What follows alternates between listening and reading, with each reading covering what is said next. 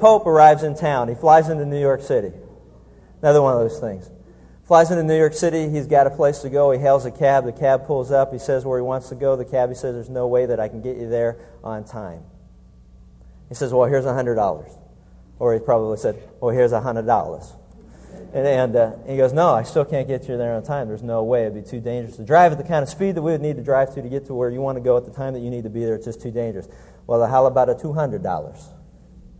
He goes, No, I can't do it. He goes, Well, how about $300? And at that, the cab driver says, Look, if, you're gonna, if you want me to drive that dangerous, you want me to drive that fast, well, then you give me 300 bucks, you drive, and I'll just sit in the back. So he goes, Okay. So the Pope gets in. He's driving 60 miles an hour, 75 miles an hour, 85 miles an hour through the city of Manhattan, going zigzag in and out of traffic. Finally, as you can imagine, he gets pulled over by a policeman. Policeman walks up to the, to the driver's window, asks the Pope for his driver's license. He hands him his ID. He reads it.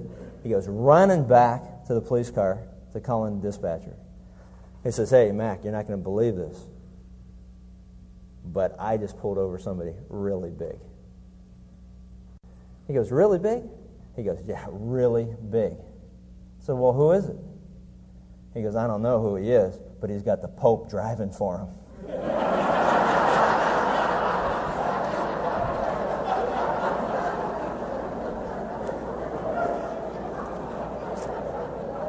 some things you just, you know, they just you just miss some things. You know what I mean? Unless you really stop and think about it. Anyway, one of the things that we missed that I thought about this week, um, among uh, those other gems of observation, was that uh, we've been talking about stress, and we've been talking about the problem of stress and the things that cause stress, and we've been going through all that, and, and how do you stand firm in a very stressful world? And, uh, and we saw the answer. The answer was to trust in the Lord with all of our hearts and not to lean on our own understanding, but in all of our ways, everything that we do, to acknowledge Him, that He's in control, and He'll direct our paths. That was the essence of everything that we talked about, the foundation of uh, dealing with stress in our life, was to trust in the Lord. And uh, one of the things that I began to realize is, if you stop and think about it, let me ask you this what's the opposite of trust? Distrust. no, no. I, I, know. Someone jumped right on that one. And I was like, I got to go a little further than that. It's like ask my kids to define words, you know, and they use the same word to define it. And, you know, you've always had teachers say, never define the word with the word. Okay, fine. So, what? Okay, trust on one side, fear, anxiety. What would be, what, I mean, anxiety, what's it mean to be anxious for something? To worry about it. Why? Because on one hand, you've got God says to trust Him.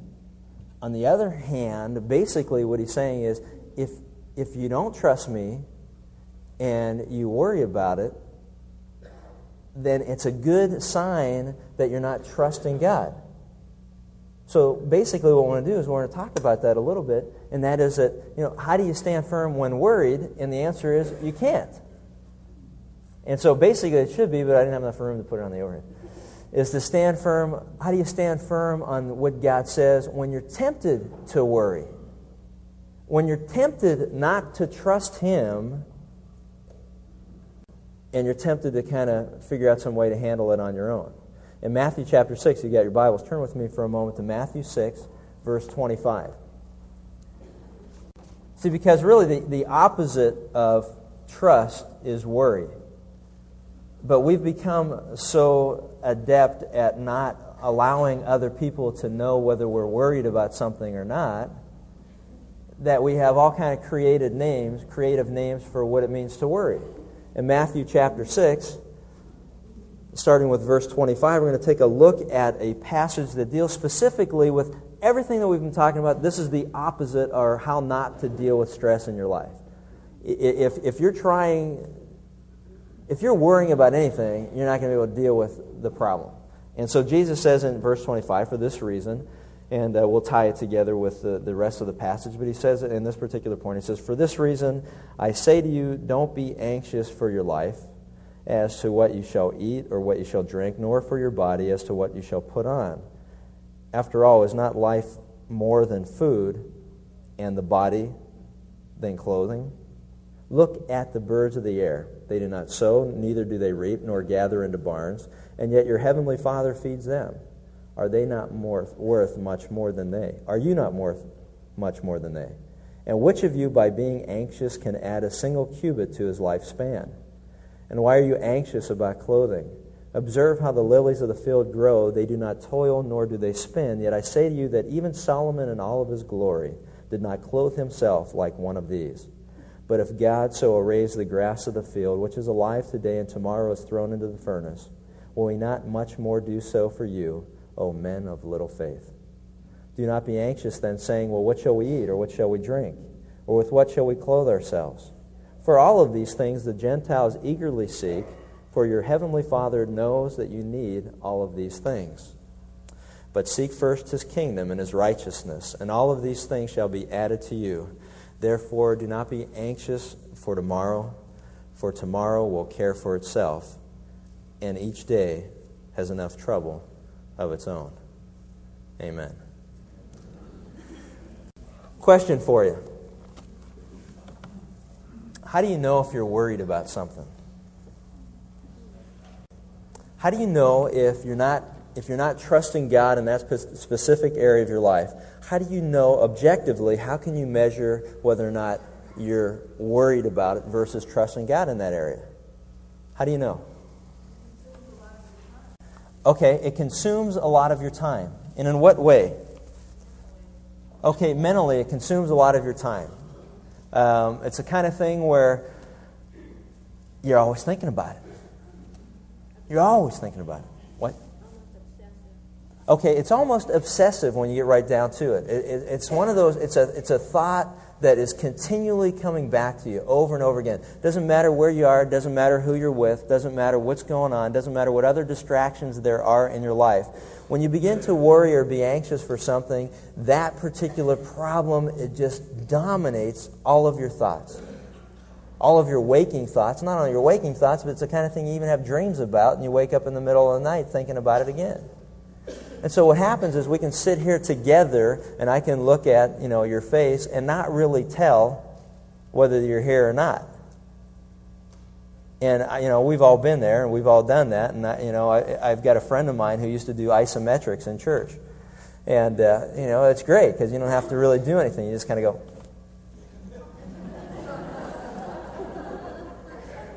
you know, and, and if I saw that much activity out of some of you, I'd just kind of praise God and we'd go on from there. so that'd be a step in the right direction. So you might want to consider that as an alternative. But uh, you don't know. I mean, you can look around. You don't know. I mean, look around. Look around. Go ahead. Look at each other. What do you see? No, no, you're even afraid to do it. It's so funny. It's like, oh, look, look around. Good. No, seriously. I mean, you look around. Tell me. Somebody look around. Stand. You, Lou, stand up. Look over, look over here with me. But no, seriously, stand up here. Who do you think's worried about something? My wife. She's always worried. She's worried about you saying right. something to get yourself in trouble. Right, right. That's what you're worried about. You saying anything? They look worried back there. They look a little worried back like they're asleep, maybe. The ones at the back. Yeah, see, yeah. I mean, I can't, I couldn't, I can't really tell. But if you look around, look around. You tell me who's worried. Huh? I'm worried. Yeah, I'm worried. I got on too early and I got some time to kill. no, seriously. I mean, you look around. You can't tell. I can't tell who's worried. I can't tell who's here. I can see you, but I don't know whether you're here or not. And that becomes and that and that really is the problem when we when we get in an environment like this. Because we're here to learn, we're here to make application of the things that we learn, and yet I can't control whether we're going to do that or not. All I can do is present it. So what I want right now is and, and, and here's what you've got to ask yourself. Am I so distracted by something now that I can't even pay attention for the next few minutes that we're together to deal with what it is that's causing me to be distracted? See how see what, what a kind of catch twenty two it is. You know, we come because we want help. We come because we need we need advice in certain areas of our life. But yet, in this particular area, when we're worried about something, we're so distracted and worried about it, we can't even hear what the counsel or advice is to deal with it. And so I got to bring it to your attention because if you don't understand it, then you're going to miss it. So if you're worried about it, identify it right now and say, you know what? I've never thought about it, but I keep thinking about this one thing over and over and over and over again. And by the definition, I'm worried about it. And here the Bible says, be anxious for nothing. Don't worry about anything. Well, how can I do that? It says, trust the Lord in all, with all your heart, in every way, in everything. And yet here I am, I'm sitting there listening to somebody tell me I'm supposed to trust the Lord in everything and not worry about anything, and I'm not trusting Him in this because I'm worried about it, and I can't be trusting Him. And if I'm worried, if I'm worried, I'm not trusting. If I'm trusting, I'm not even thinking about it. So if I'm trusting Him in areas of my life, I'm not even thinking about it right now. It doesn't even bother me. It doesn't even get to me. Because I don't even know that He's handling it for me. He's got it taken care of. And so as Jesus approaches this whole subject, He gives us some arguments that He gives us against worry. And basically, there's five of them. And they're in this passage, and they're as clear as day. And as we go through them, you'll begin to pick them out. But, but what I want to try to do is that in Proverbs 14, 13, it says, Even in laughter, the heart may be in pain and the end of joy may be grief. And one of the things that I have learned over a period of time is that so many of us have become so good at putting on a mask. Hey, how you doing today? Ah, I'm doing great, thanks. And meanwhile, you're worried about a million things that are just ripping you up on the inside. Put the mask on on the outside, smile, do the cordial hellos, how you been, how's your week, how's it going, have a nice day, have a nice week. And yet we're getting torn up on the inside about things that are real going on in our life. And the Bible warns us that that's a, a very real possibility. And so what we do is we play the favorite game. I'm not really worried about anything. I'm concerned. Oh, that's good. This whole section is concerned. and you guys didn't even jump in on anything here. Okay, I'm concerned. I'm um, I'm not worried about it. Um, uh, what? I'm devastated by it.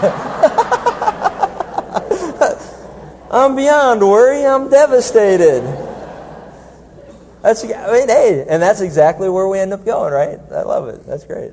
So as you go through this thing, you know, we play the game, but the reality of it is, if we're distracted by it, what are some of the things that we worry about?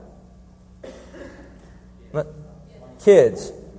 Oh yeah, we're going to talk about it. Kids, and then somebody said finances. Same answer. goes hand in hand, right? It's all part of it. It goes together. What does the world worry about? War. Yeah, we'll talk in a second. How about war? How about death? You know, stop and think about this for a minute. Death. It's kind of the three D's. I'm going to, share with you the three D's, okay? The first thing that I notice most people worry about is death.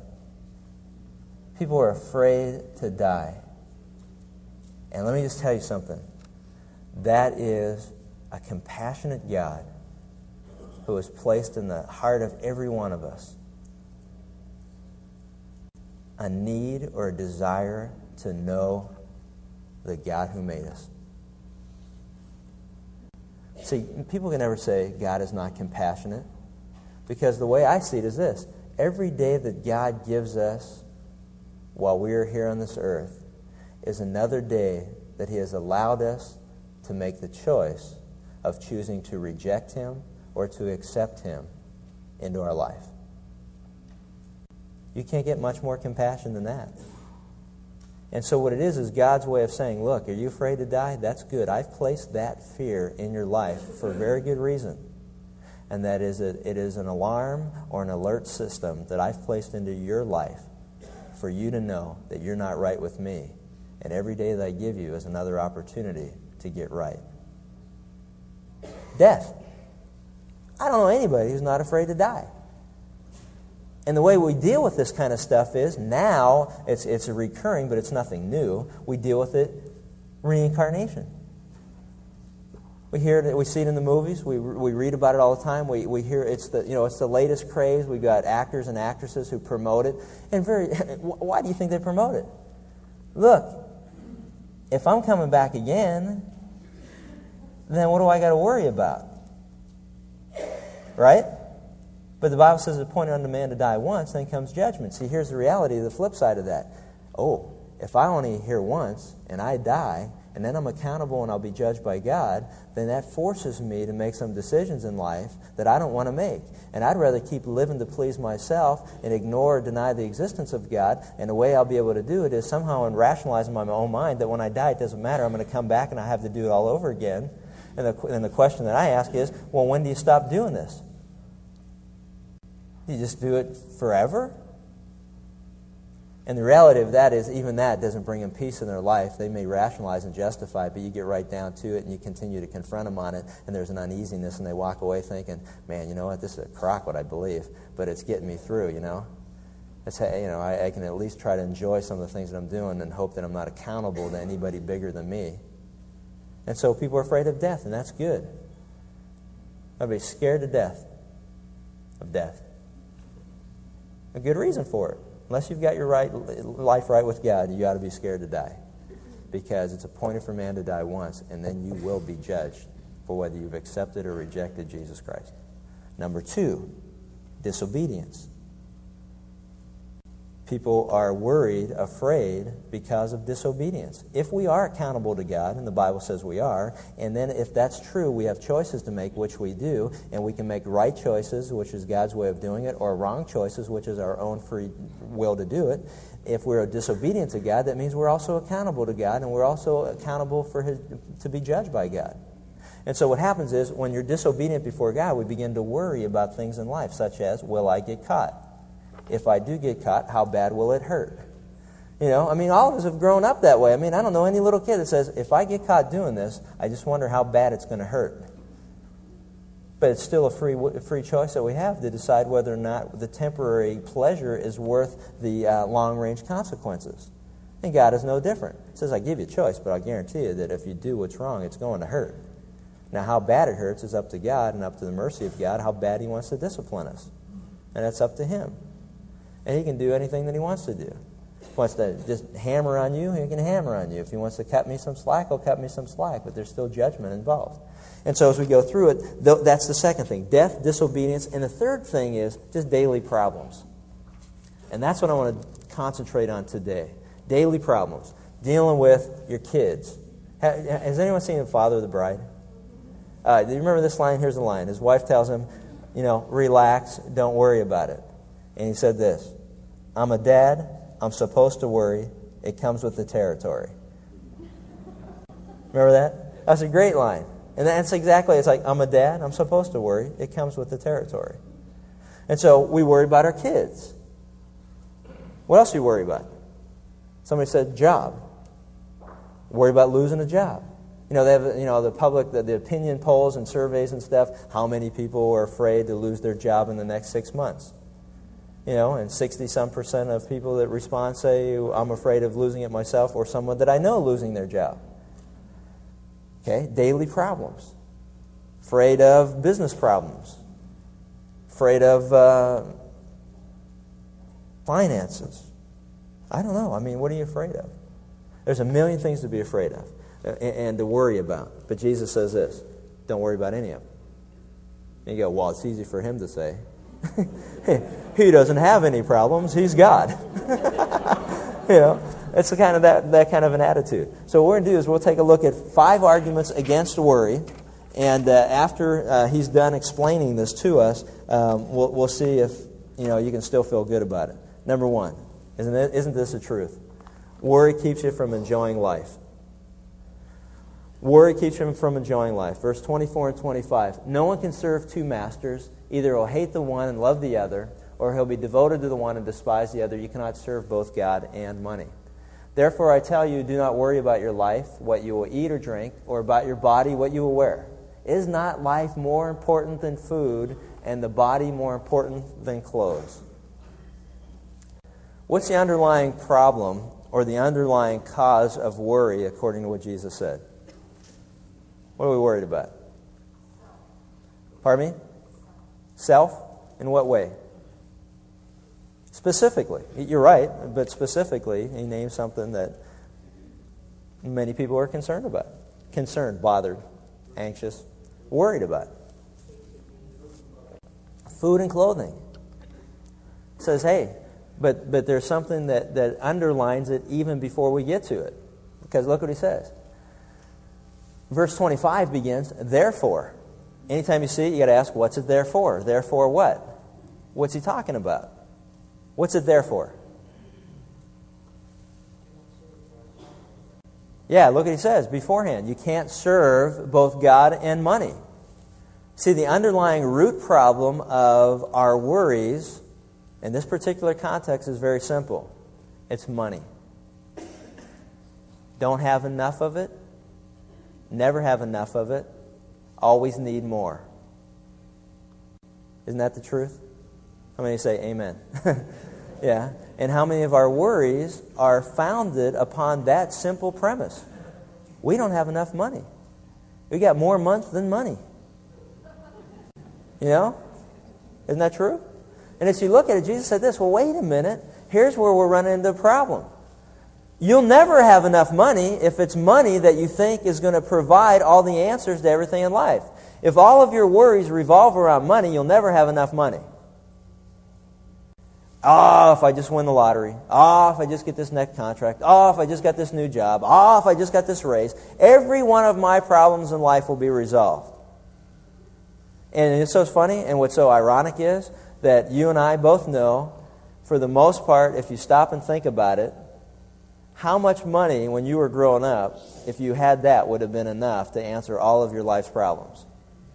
And of course, as a child growing up, you don't take into consideration cost of living indexes and inflation and things of that nature. So, you know, here's a kid thinking, oh man, a hundred bucks a month.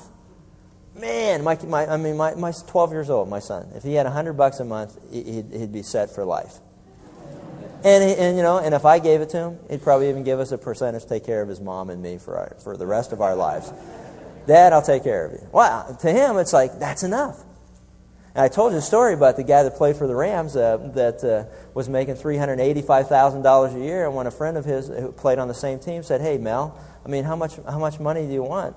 and because he was talking about buying lottery tickets.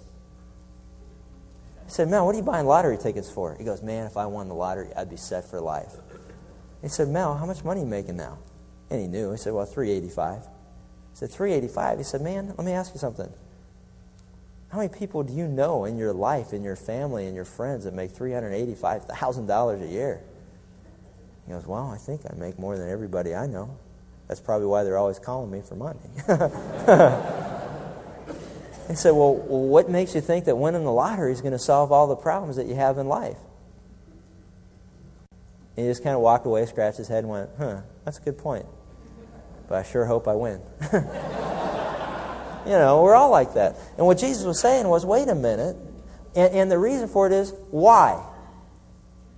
Why? Ask yourself the question why do I need more money?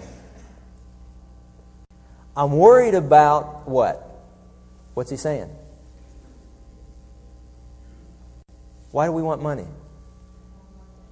For stuff. If I had more money, I'd get more stuff. Right? What do you want? What do you want right now? If somebody just came and said, How much money you want? Here it is, I'll give it to you. What would you do with it?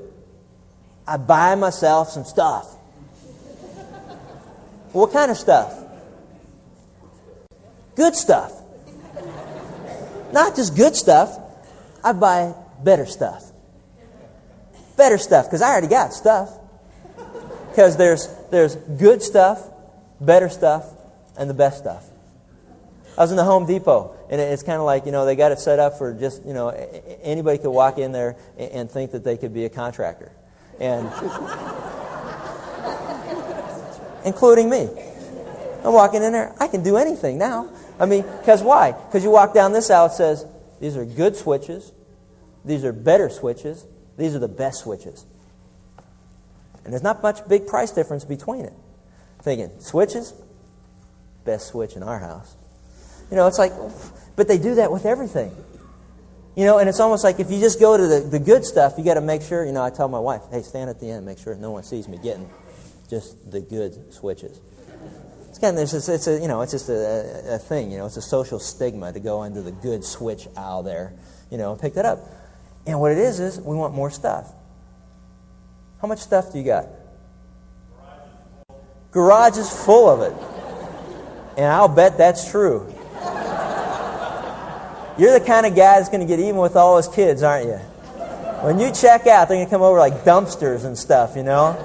That's what my grandfather did after, you know, all of his life. He wanted to get even with his relatives. He kept everything. The guy dies, he's got a whole house full of junk. I mean, I, I, it was like, you know, by telling you the story of Tijuana, you know, the, the universal garage sale capital of the world, I swear that's where he got his building plans on what he was doing. Dumpsters full of it. Stuff, man, we just keep it. How many of you cleaned out your closets recently? We're, we're kind of doing some remodeling in our house, you know, so we had to take all the stuff out of the garage and find a place to put the stuff. But it was all stuff that you can't get rid of, even though we didn't even know what was in the boxes. You ever do that? It's like, what's in this box? I don't know. Well, let's not even look and throw it away. Or let's not even look and just donate it to someone, you know, and they can open it and go, oh, look at this, you know, good stuff for a change. Um, but, and, and, you know how you do that. And so what, we, what did we do? We moved it to another area of the house. This is unbelievable. Clothing. I mean, st- stuff like that. And Jesus is saying, wait a minute. You're all worked up. You're worried about whether you're going to have enough money to buy more stuff, and you got more stuff than you know what to do with. What's it take to get that across? You got clothes? Why do you need new, new clothes? Hang on to that leisure suit. It's coming back. it all comes back.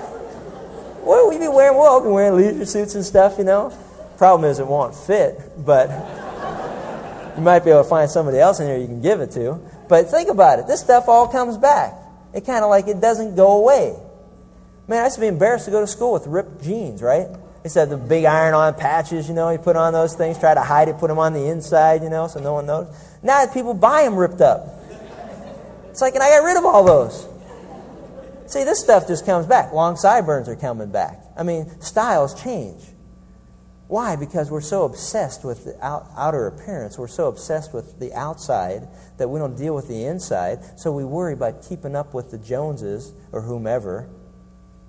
We want more money so we can get more stuff. And you already got more stuff than you know what to do with. So why don't you just relax and stop worrying about it? And then he goes on and he says, hey, you know what? Isn't life more than food and clothes? Isn't there more to life than that? I mean, do we have to be so obsessed and so worried about that type of thing that we cannot enjoy life? I like what that monk said in that Nebraska monastery after his line of, I would eat, and I missed this because I got hung up on the I'd eat more ice cream than, and less beans. But he said, I'd eat more ice cream and he said, you know what? I would have more actual problems and fewer imaginary ones. I like that.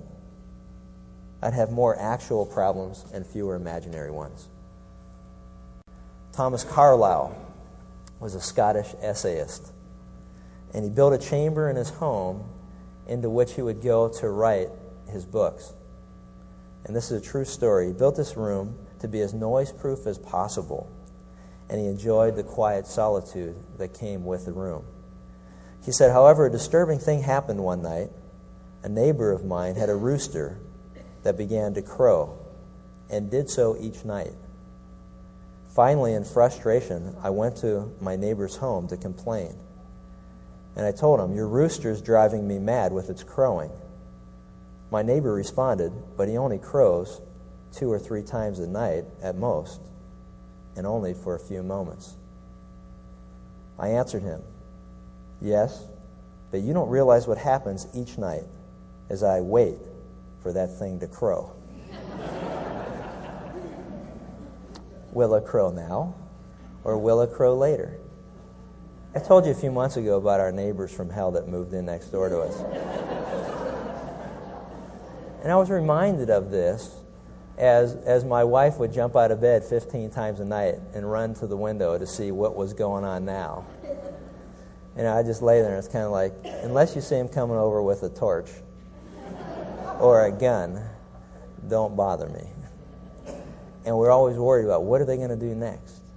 And I don't know if you got neighbors like that, where you're always worried about what's going to happen next.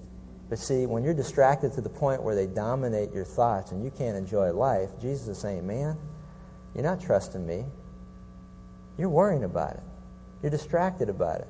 And isn't there more to life than worrying about those things? Just relax and enjoy it. And then he goes on and he says, and the reason that I want you to do it is very simple. That worry keeps you from realizing your worth. He asks a very simple question. Look up at the birds of the air. They don't sow or reap or store away in barns, and yet your heavenly Father feeds them. Are you not much more valuable than they? Worry keeps you from realizing your worth before God. What's the point? What's the point that he's making? For the people that like to worry, they say, well, it's easy, you know, it'd be a lot easier to feed the birds. I mean, shoot, if my kids ate like birds, it'd be a lot easier for me to feed them, right? I mean, they don't. But what's he saying? You know, think about it from your own standpoint. What is he trying to say to you? Hey, look around. Look around.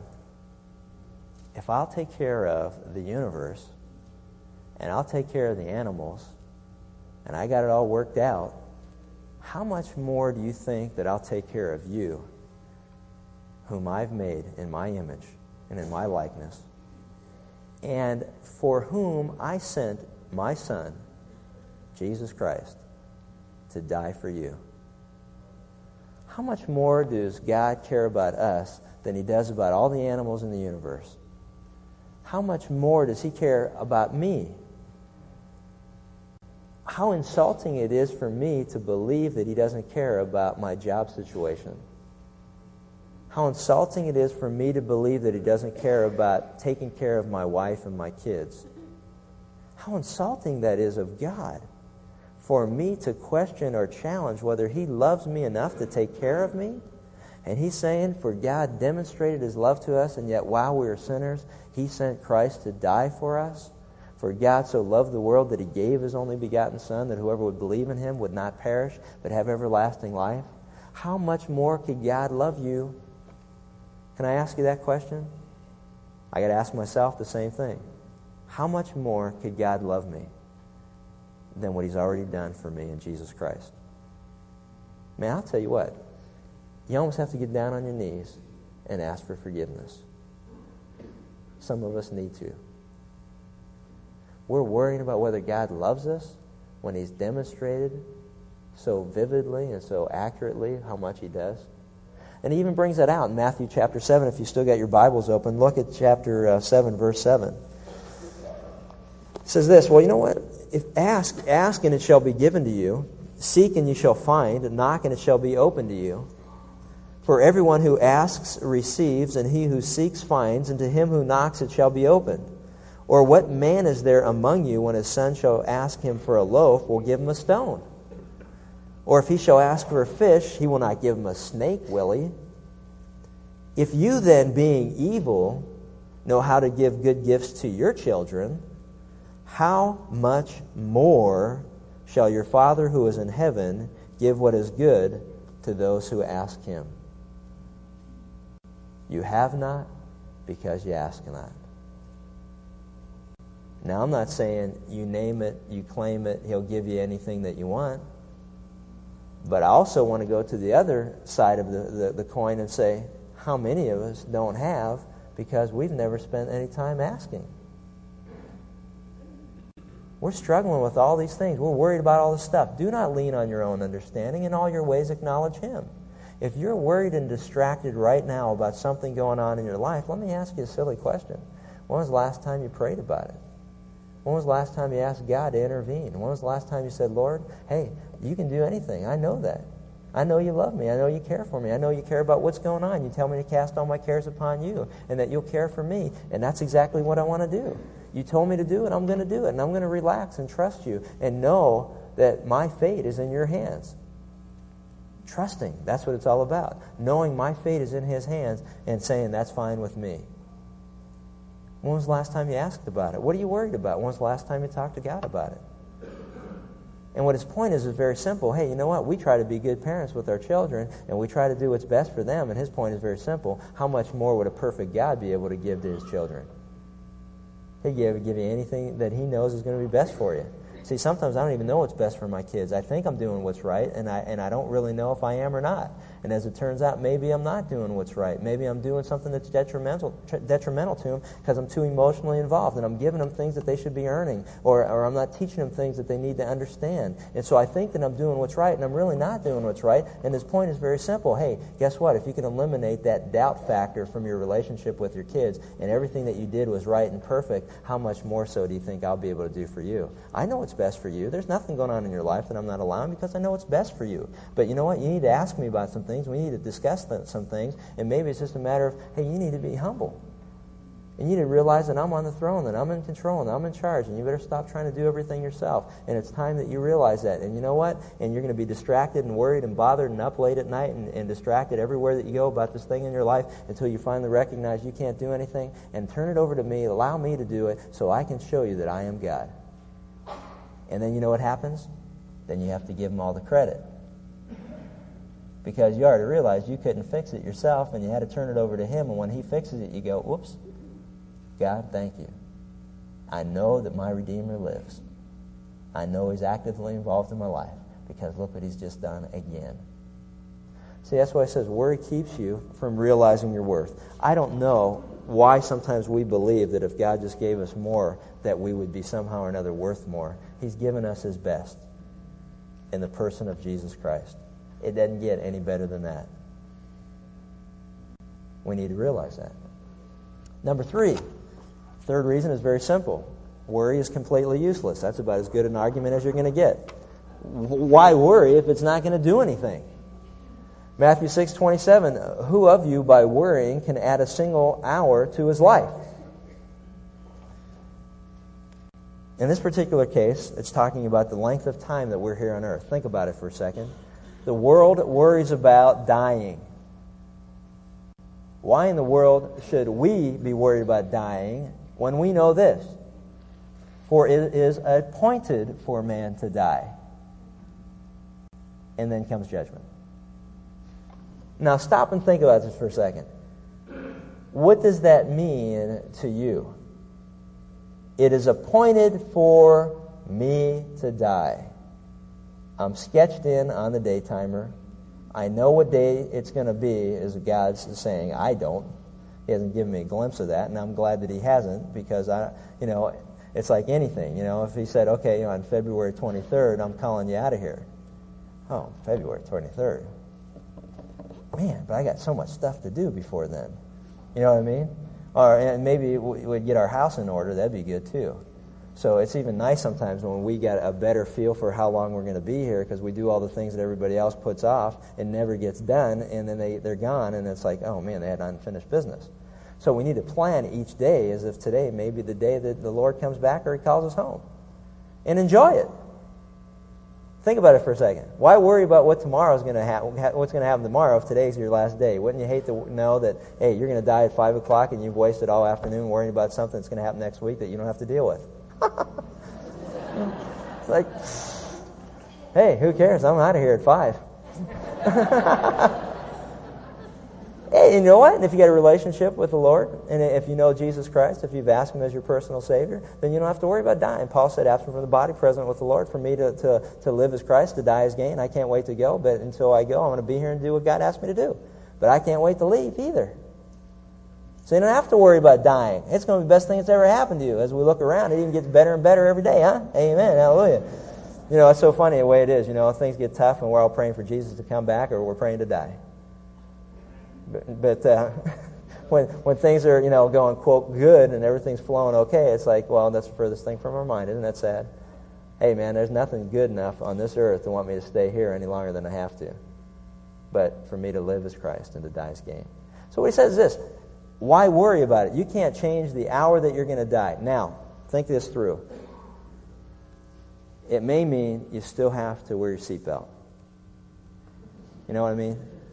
It may mean you still have to be careful and cautious to some degree.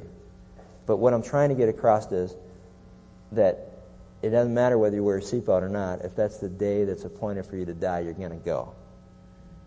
And our problem is we don't know when that is. So we need to do everything that is prudent, everything prudent, everything prudent, everything cautious, everything that's right. But just realize that beyond that, it's in God's hands. So you can relax. See, we talk about worrying about our kids. Hey, you know what? Man, I hate when my daughter goes out. And you lay in bed and you talk about distracted by things. It's like, you know, every noise you hear, every car you pull, is it her? She back? Whatever. I, you know, I don't like any of that. But then I begin to realize that, you know what? She's in God's hands. We have to teach her. We have to train her. We have to tell her to be careful. We have to say all those things. Those are the right things to say. Be careful. Drive careful. Wear your seatbelt. Do that. Don't do it. Those are all good things. They're right things to say. But once it goes beyond that, I have no control over anything else. And how silly it is to worry about everything that's God's responsibility. He said, Chuck, you do your part, I'll do my part. That's the way it works. We work hand in hand. It's a great relationship. We got people who worry about everything in life they can't control. They worry about the families that they were born into. Hey, can't control that. We got people who worry about what skin color they are. Hey, good luck. Can't control that. We got people who worry about what sex they are. So what? So they try to change that. You know? We got people that are trying to change things they have no control over. We got people who are upset because they're seven foot, and other people are upset because they're five foot. There are things that we have no control over. And it's an insult to God to ridicule people who are different than us over things that God has designed them to be if you're white, if you're black, if you're seven feet, if you're five feet, if you're if you're red hair, if you're blonde hair, if you got freckles, if you don't. The best story I ever heard in my life was was told by a man who had a big birthmark on the, his face. It went from the top of his forehead all the way down through his face on this side of his cheek. Big red birthmark. All his life, he went through life with kids making fun of his birthmark. They made fun of him. They ridiculed him. They teased him. They just try to destroy his life. And early on, he came home as a kindergartner, and he was crying to his dad. And he said, Dad, they're making fun of me at school. He said, Why are they making fun of you? He said, They're making fun of this big red dot on my face. He said, That big red dot? They're making fun of that? Do you realize that that big red dot is where God sent one of his angels to kiss you on the face? To make you realize every time that you saw that how much God loved you and how special you were, that He loved you enough to send one of His angels to kiss you on the face right before you were born as a reminder from God how important and special you are. This guy told this story later in life. And he said, You know what? He said, That story my dad told me made me realize how much God loved me and that there were things about me that I could not change, nor did I ever want to change, because God made me the way that I am, that I'm special, that I'm unique, that I'm unique in the sight of God. And every time someone would make fun of that, I said, Well, what's the matter? Didn't God send an angel to kiss you on the face like he did me? He said, and these kids would go home going, Hey, mom, Why didn't an angel kiss me like they kissed Tommy? And he turned that thing and he made it into something positive to teach a, a stereotypical, bigoted, prejudiced society that we live in. That there are things in life that are not our fault, nor our responsibility to change, but we accept them because that's who God has made us. Wouldn't that be wonderful? I'll tell you what, you want to have your kids deal with that and handle it, you tell them how much God loved them, and you tell them how special they are. And whatever they think their weakness is, you turn it into something that's a blessing from God, and that'll change their whole attitude and idea of being made fun of at school. They'll no longer look at it as being, I wish I could change. They would look at it and say, gee, that's a shame that no one else has the blessings that God has given me. What a wonderful thought. And that goes hand in hand with this. Worry erases the promises of God from our minds. And why do you worry about clothes? See how the lilies of the field grow? They don't labor or spin. Yet I say to you that even Solomon in all of his glory did not clothe himself like one of these. If that is how God clothes the grass of the field, which is here today and tomorrow is thrown into the fire, will he not much more clothe you, O you of little faith? So don't worry, saying, What shall we eat? Or what shall we drink? Or what shall we wear? And the point is very simple. He said, Hey, why are you worrying about stuff that God knows that we need? Why are you worrying about things that God knows that we need? He knows we got to eat. He knows we got to have clothes. He knows we got to have shelter. It's not an. It's not an. I, I don't think the problem is meeting our needs. It's always been a problem of God meeting our greeds. See, we live in a society that we are the most blessed nation in the world, and all you've got to do is travel a little bit and you realize and you can't wait to get home. And how sad it is that a lot of us are isolated from that. But we don't have to drive very far.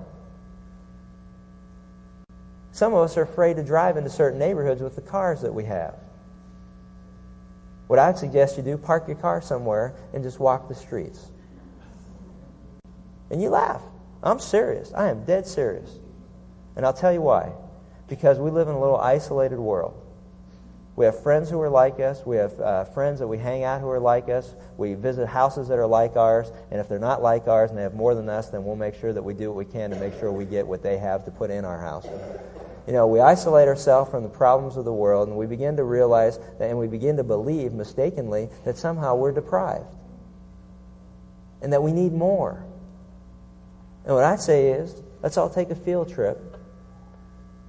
Let's rent a bus and let's drive to some parts of the city where people have far less than we do. And then we'll all get back on the bus and we'll ask God to forgive us and we'll ask Him to adjust our attitudes and to change our mind toward those who have less than we do. And then as He blesses us with more things, we'll begin to realize that the purpose is to be able to share with those who don't so that we can lead them to Jesus Christ. And we'll get this whole thing back in focus again. I think it'd be a wonderful thing to do, but I bet you we wouldn't have a whole bunch of sign-ups. Because we want to sit in our own little world and pity ourselves to think that somehow or another we're depraved. Deprived. We are depraved. It's a little I versus an A. Boy, changes the whole word there, doesn't it? And, and, and somehow we think we don't have enough. God help us to understand that God will meet our needs, but He's not going to meet our greeds at the expense of our relationship with Him and at the expense of how we should look at other people. How many of you would like to do that? Man, I'll tell you what, I realized that walking through Tijuana a couple weeks ago. I walked out of there just saying, Lord, thank you. Not only thank you, but I walked out there saying, Lord, why? Why have you done for us what you've done? Why have you brought me from where I came from to where I am now? And you know what the only answer comes back? Because I'm a great guy. No, no, just kidding. I'm just kidding. Yeah. I was getting a little heavy here. I'm starting to feel it. No. You know why? because I am depraved. Yes. And it's very simple. Because he's chosen to do so. For his purposes and for his glory. And hopefully so that I will always be sensitive to that truth. And hopefully I'll learn something from it. Hopefully I'll share it with other people. Hopefully I won't forget where God has brought me from. I mean, you know, why does he do what he does? Because he's God. And he chooses to do what he does for his goodwill and for his pleasure. I'm not going to feel guilty about it. I thank him for it. And I ask him, what can I do in return? That's what it's all about. If God's blessed you, don't feel guilty about it. That's wonderful. But you need to ask, what does God require of you too? Much is given, much is expected. So don't try to write off the responsibility side. We need to understand what that is. And then the last thing, and very simple rebuke, is that worry is characteristic of a non-believer and not the Christian. Matthew 6:32 for the pagans run after all these things those who don't believe run after all these things and your heavenly Father knows that you need them. Man, what a rebuke, huh? You know what he's saying? Hey, non-believers should worry. They should worry about everything because they don't know who's in control. They don't know who's in charge. They don't know who the boss is. They think they're the captains of their own fate or ship, masters of their own fate. Keep getting these little things in. Just kind of give it. But that's what they think. And so they've got to handle everything themselves. They don't know that they've got a God who loves them. They don't know that they can turn to Him. They don't know they can cast all their cares upon Him. They don't know that it's appointed for them to die. They don't know that God's in control. They're trying to figure it all out. And what a rebuke it is for God to say to you and I, who know that God's in control, who know that God is the master of our fate, who know that God knows the day that we're going to die, who knows that God knows that He's going to meet all of our needs, who's already demonstrated and proven it, and yet we're lumped in there with non-Christians who don't know any of that, and He's saying how ridiculous it is for you who've already have a relationship with God, and have already tasted, tasted His grace and His goodness, who have already benefited from who He is and know that He's in control, how ridiculous it is for you to be in the same situation as those who don't know Him, worrying about everything in life. What a rebuke that is.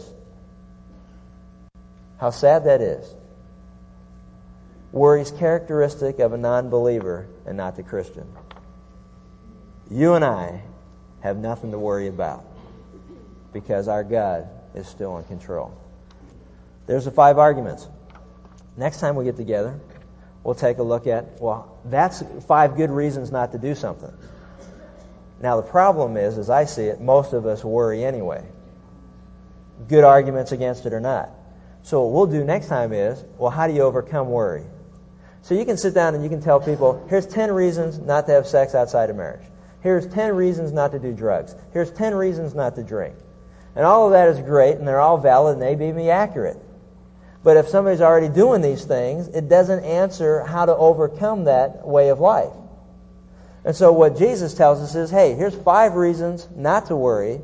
And then what we'll look at is other biblical explanations as to, okay, I'm a worrying type of person. How can I overcome that character flaw in my life?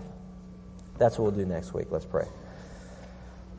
Father, thanks for this opportunity once again just to look at your word and how clear it is that uh, you tell us not to worry that uh, the, the root or the foundation of many of the things that we worry about is simply a desire for more things. More money for more things. And how, how obvious it should be by now for most of us that things don't provide contentment in life. They just kind of whet the appetite. Never enough, always want more. Always want something new, always want something better, always want something bigger, always want what somebody else has instead of enjoying that which you've already blessed us with how silly it is, how easy it is to see it, and yet we continue to walk out of here worrying about all these things. You tell us that we shouldn't worry, that uh, you're in control, that you've already demonstrated that control, and that we have no right to worry like those who don't know you. That it's insulting to worry about whether you'll take care of us when we're far more valuable than everything else that you've created in the universe and you demonstrate on a regular basis your care and your concern. The fact that our planet just doesn't go off into orbit is a demonstration of how much you care about us. And even all these things are true, the greatest sign or demonstration of your love was giving us your Son, Jesus Christ. To die on the cross and to shed his blood is payment for our sin that even though we didn't deserve it, and even though there's nothing good in us, and that we are all depraved, for all of us have sinned and fall short of your glory, you tell us that you loved us enough, you demonstrated it by sending your Son to die for us. And that all we need to do is believe that and accept that, and you promise us an eternity with you. For it's by grace that you save us through faith and not of ourselves. It's a gift of yours, lest any of us should ever boast. God, help us to realize that. Help us to realize that uh, worry is the opposite of trust. That if we're distracted and discouraged about something in our life, that we need to go to you. We need to pray about it. We need to trust you and just turn it over to you.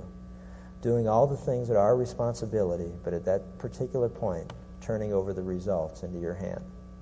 And we just thank you that you can bring peace into our life in a very troubled and turmoiled world, a world that's looking for answers in all the wrong places.